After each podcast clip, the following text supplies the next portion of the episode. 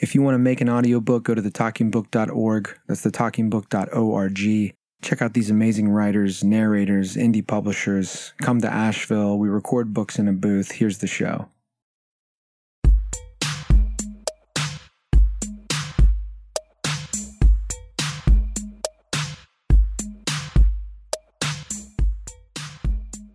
Hi, everybody. Welcome to the Talking Book Podcast. My name is Chris Hartram, and this is the show where you hear readings from the best authors doing excerpts from their books. Today is a doozy a reading by Allie Rowbottom, who's wickedly talented. First, it's January 2023. You know, it's a new year, it's a new you, and it's a new me. There's a lot of change in the air this month, maybe not. But for me, it's palpable. It's palpable and I can feel it, and I bet you can too. Of course, you know, every new year we're supposed to feel this way. We're convinced to feel this way. I try to feel this way, but I feel like this year is different. And I'm not sure if it's because I'm almost 40, or that my mother passed away, or because my children are both in school for the first time, or that I married the love of my life last year, Danny Harris, now Danny Hartram. But something is different. And it's not just me, you know, it's the world, it's my world. Or maybe not. Do you think so? Maybe it is just me. If you think it's the world, or maybe that it's just me, write me a note at chris at talkingbook.pub. I'd love to hear from you. Chris at talkingbook.pub. Give me a write. Write it up. Anyway, speaking of new, uh, fantastic things that are important and true, it's time to hear a reading from today's author, Allie Rowbottom. Allie Rowbottom is an American writer known for her memoir, Jell-O Girls, and her debut novel, Aesthetica, about a former Instagram model with a plastic surgery addiction. Allie Rowbottom's essays and short fiction can be found in Vanity Fair, Elle, Flaunt, New York Tyrant, Salon, LitHub, No Tokens, The Drunken Canal, Alta Journal, uh, Bitch, Forever Magazine, many more. But uh, before we hear the reading, here's a little bit about Aesthetica, the book you're about to hear. At 19, she was an Instagram celebrity. Now at 35, she works behind the cosmetic counter at the black and white store, peddling anti aging products to women seeking physical and spiritual transformation.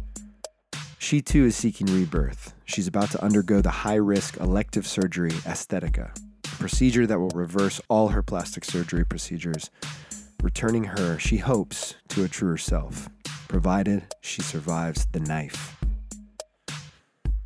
Caroline Calloway said this about Aesthetica Aesthetica is the best book about influencers I've ever read, and the only book about the internet that doesn't make the author sound like a thousand year old vampire.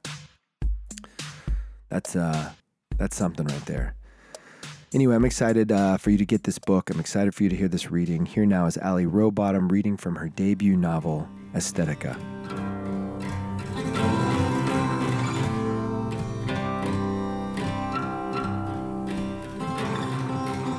Aesthetica, Chapter 1 I am on my phone. Of course I am. But the screams start sudden as the sound of my own name. I look up. It's only a group of girls huddled by the hot tub.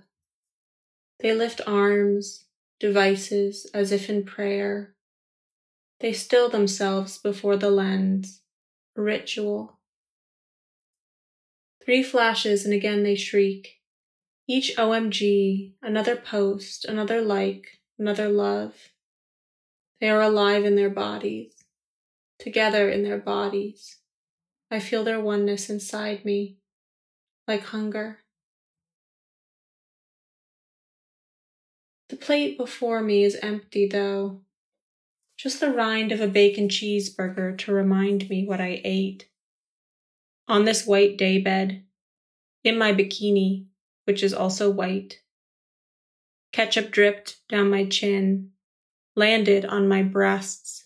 Smatterings of B movie blood I wipe with my whole hand, lick clean.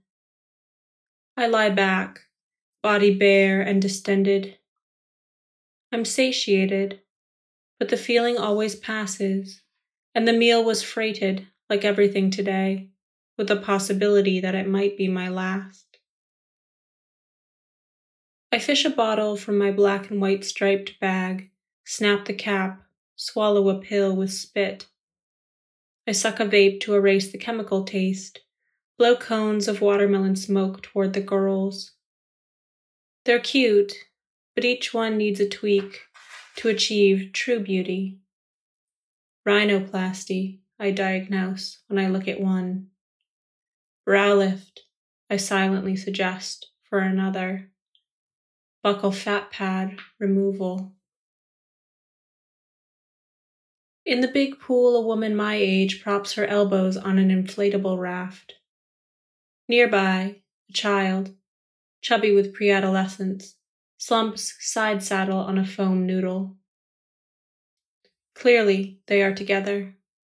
Clearly, they are one, both red headed and freckled, pear shaped bodies waved as blown glass beneath the water. The mother says something and the child doesn't answer, just stares at the hot tub, the girls. When I was young like her, I wanted nothing more than to emerge out into the seen world, the world of teenagers I saw on TV, girls I followed on Instagram, girls who siphoned attention, desire, love with reckless ease, girls tweaked into fantasies I thought were real. Isabel, the mother says.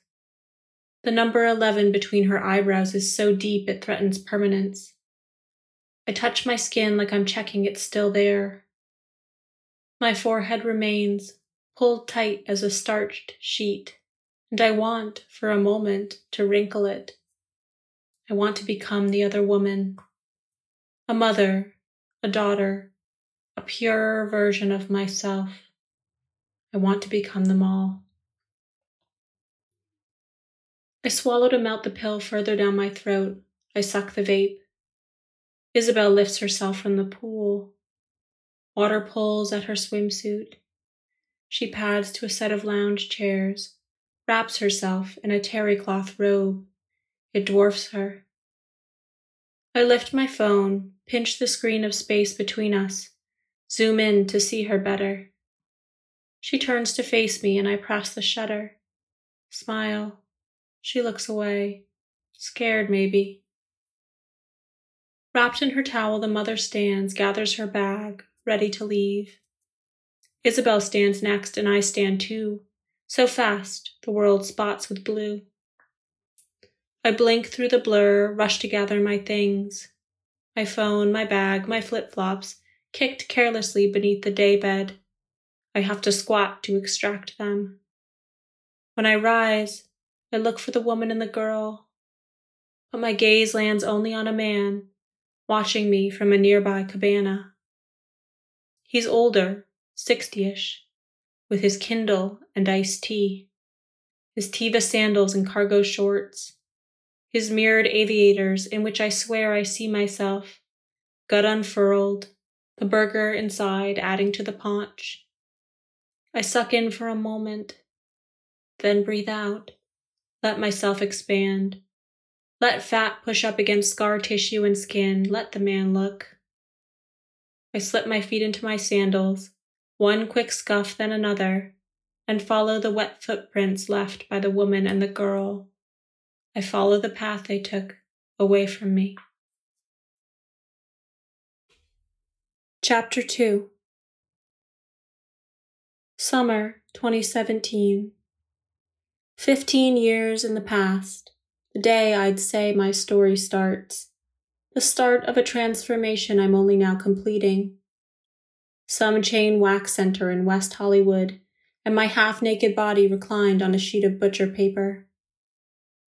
Speakers on the ceiling spewed a pop song about fire and love. I looked up at panels of fluorescent light, a poster of a woman at a nice restaurant. Her hands were folded over the white napkin in her lap. Her skin shone, concave and hairless. A steamed lobster on the table stared up at her, scarlet carapace still unbroken. Knees to chest, Waxus said. She had an accented, angular voice. I held my shins as she slathered steaming blue to my labia, the insides of my ass cheeks. The room was cold, the hot wax a comfort. Just like a virgin, she said, and patted before she pulled. Pain flashed where the hair had been. A screaming hole, I closed my eyes to slip inside. I wanted it.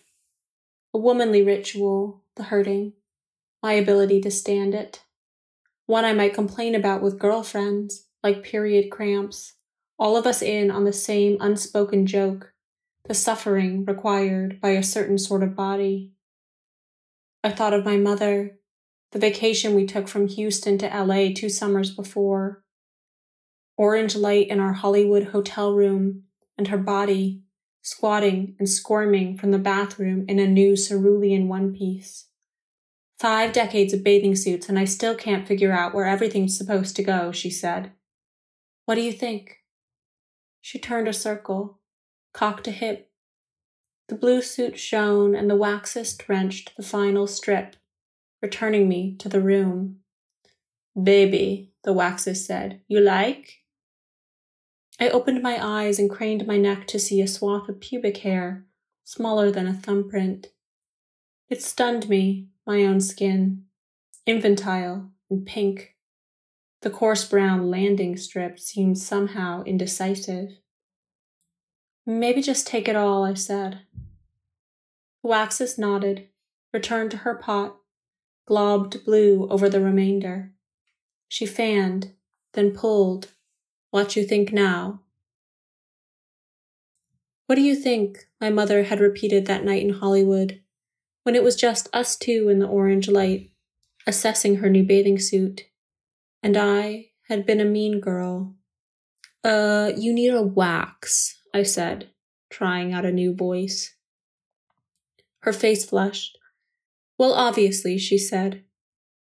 I buried myself in my phone, she disappeared into the bathroom, emerged in a towel. Later, while brushing my teeth, I spotted curly cued black hairs crowding the blades of her razor like weeds pushing through the shutters of a boarded up house, and felt angry in a way that made me want to be even meaner. I was harsh, but she was clueless. How was she still such a little girl? Why was it my job to explain bikini lines and makeup application, lessons of womanhood her own mother died too young to impart. I learned them from YouTube, Instagram, and though my mother said she wanted instruction too, she never stuck with the rituals I prescribed contouring and gua sha massage, retinol and 10 step serum routines, all abandoned, as if she thought learning to care for herself would rob her own mom of the chance to rise from the dead and teach her. Baby, the waxist wanted answers. Okay, I said. She puffed cold powder onto my crotch. Baby, she said, you go now. I dressed, bare skin behind my clothes like a secret, safe with me, a pulled together girl, all the mess shorn off girl wise enough to identify the mess in the first place and to fix it. I tipped, using a formula my mother taught me, Move the decimal point, then double it, called a car and walked out into Los Angeles. Ash on the air, and fire.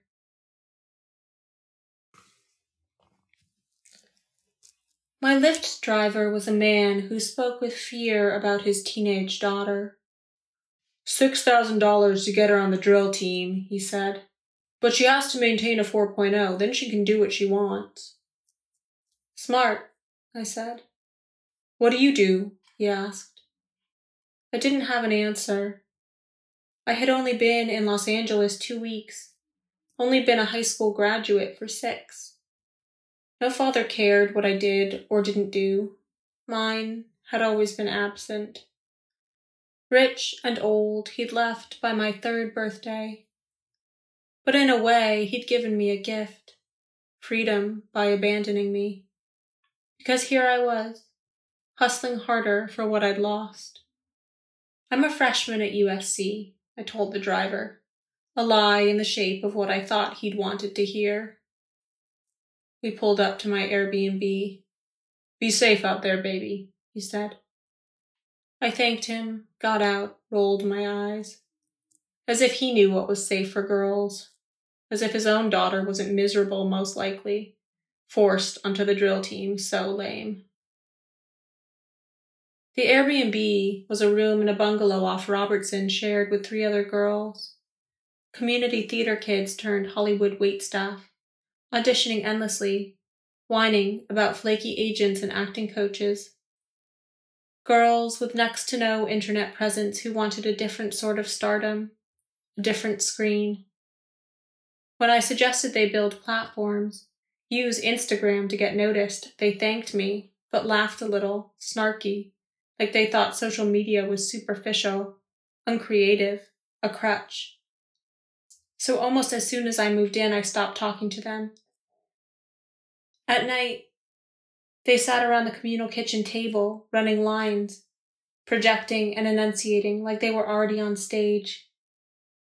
To escape them, I walked. Beyond the smoke, the air smelled of flowers. Red bougainvillea draped over balconies and looked in the fading light like entrails touched with blue. I took photos for my feed, captured the LA light, the Spanish style mansions, winding wrought iron, ocean on the air, which cooled at night to a deep desert chill I'd never felt before. All of it was so new, so utterly unlike Houston, my mother, the stale and humid library where she worked, the chronic complaints she made about her body, its size and shape and ailments, always searching for something to cure. I turned the camera to my face and spoke as I walked.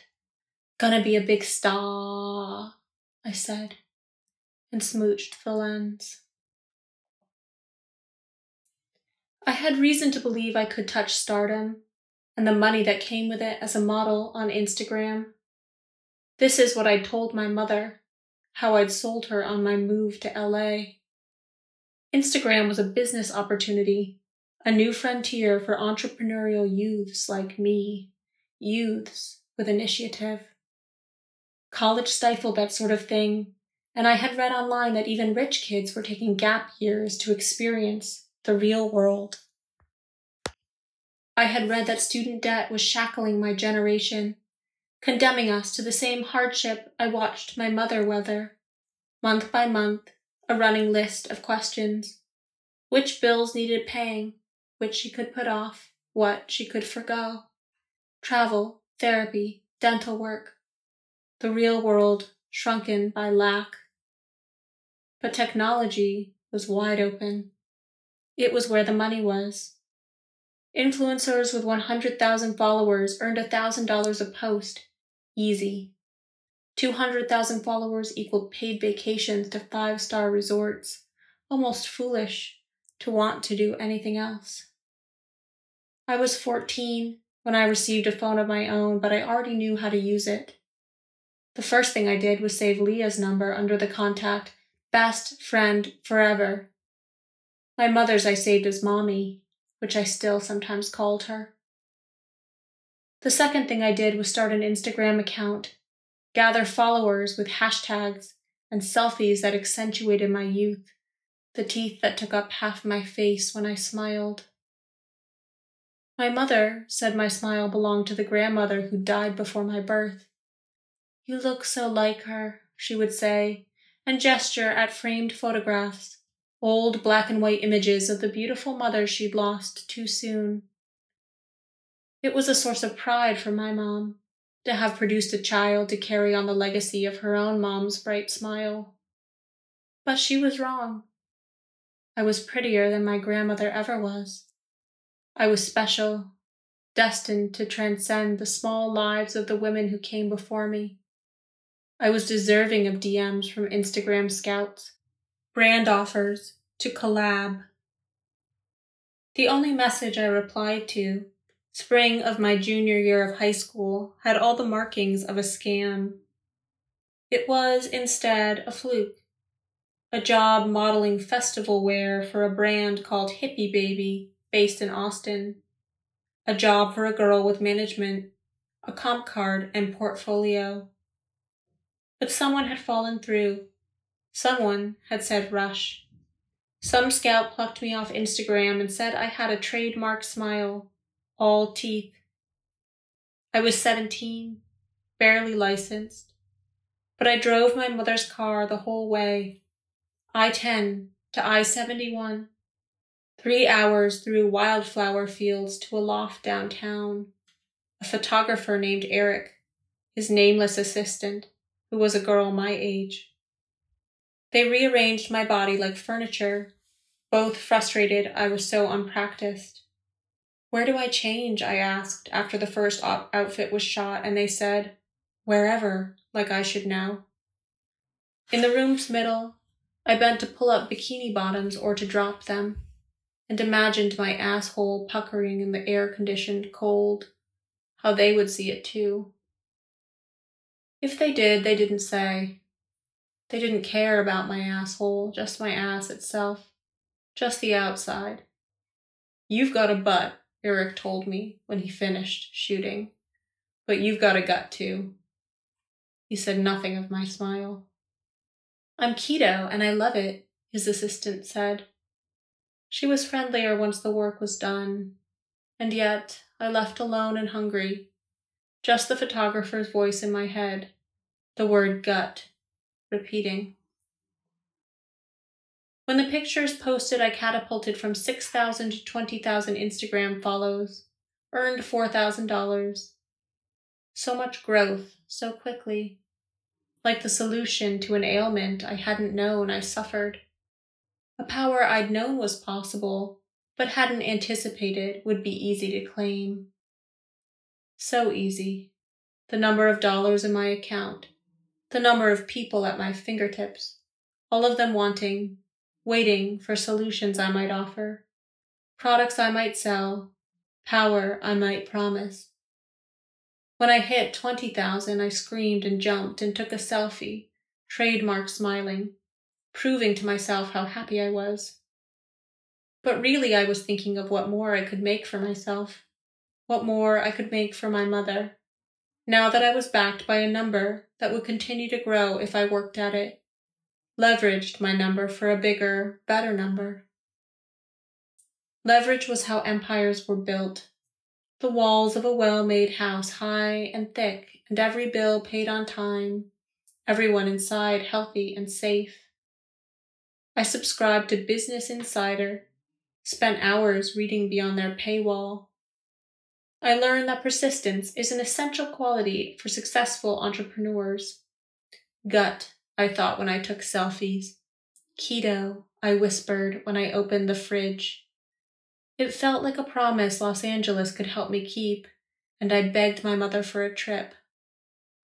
Finally, when summer came, my 17th, her 48th, she agreed. We flew from Houston to Los Angeles for star tours, studio tours, the Hollywood sign. We stayed three nights, walked for three days up and down Sunset Boulevard, Melrose Boulevard, Hollywood Boulevard, in and out of amusement parks, Universal Studios, California Adventure, and the newly opened Fairy Tale Land, our favorite. Afterward, I imagined graduating high school and returning to LA, and now here I was, returned. Late nights in the Airbnb, once my housemates went quiet, I turned on every lamp in my room, set up my ring light and tripod, which was cheap, and plastic. I arranged its spider legs tenderly, like a girl with a doll, then took off all my clothes and experimented with angles that suggested but did not show my naked body. Gut, keto, Facetune, Photoshop, which I'd learned in an after school class my freshman year of high school. At the time, I used Instagram filters, but that was all.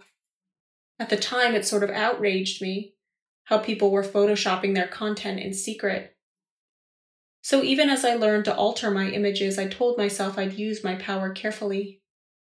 The class progressed. and I got into searching for Instagram versus reality accounts that place celebrities and influencers' untouched photos and unpaid paparazzi candids next to the edited images they posted on their accounts. Realistic waists and jaws, slimmed down and snatched. Cellulite painted over, passed off as real. Yes, it outraged me to see how they'd lied. It entranced me, what they truly looked like versus what they shared. There should be a law against this, I said at first, sitting on my mom's couch, hunched, scrolling. She stood over my shoulder, hands shoved into the pouch of her giant hoodie, and squinted at the screen. Absolutely, she said. Then something about teen depression, on the rise since Facebook, Instagram, Snapchat started promoting impossible ideals. Texas State has a good law program, she said, and wandered into the kitchen. I heard cabinets open, close. She wanted me to do a year at Houston Community College, then transfer. Maybe you'll grow up and write that law. Maybe. But the longer I looked, the more I wondered if image alteration might actually be empowering. For women, so often robbed of agency, was there some freedom in controlling how the world saw our bodies, consumed our bodies? My final project for that Photoshop course was my own image edited every which way. A smile where there'd been a frown, smooth skin where there'd been acne scars, absence where there'd been fat and flesh, fat and flesh where there'd been absence. Yeah, it was empowering to decide which version I preferred. Now, in Los Angeles, I added footage of my nightly walk to an edited version of my body. Legs angled to hide my hairless bush, arms shaved down and wrapped around myself, showing a small side of breast. My face glossed and contoured in just a glint of brighter, whiter teeth, and tagged the post Hollywood and shared it and slept. In the late morning, I woke, reached right for my phone, Sometime in the night, a verified Instagram user had DM'd me. His name was Jake Alton and he liked my account. Would I want to meet? The, Im- the message read like it was dashed off. Like maybe Jake Alton wrote a lot of messages like it. I put my hand over my mouth. Oh my god, I yelled through the muffle. I went to Jake's grid and scrolled. Jake Alton riding a surfboard, Jake Alton paragliding, cave jumping, BMX bike riding. Jake Alton with this or that recognizable, powerful man. I scrolled back to the top. Jake Alton, content creator, manager, a simple man with complex tastes and a blue checkmark, 1.1 million followers. Jake Alton, a simple, complex, careful algorithm worth so many followers, so much love. The curtains in my room were thin. The sun cut through them the way it cut the morning marine layer, the smoke and evening smog, like a blade. I rolled onto my back, held my phone high as I replied to Jake. Yes, I would love to meet a star like him. Yes, I used the word love. I used the word star.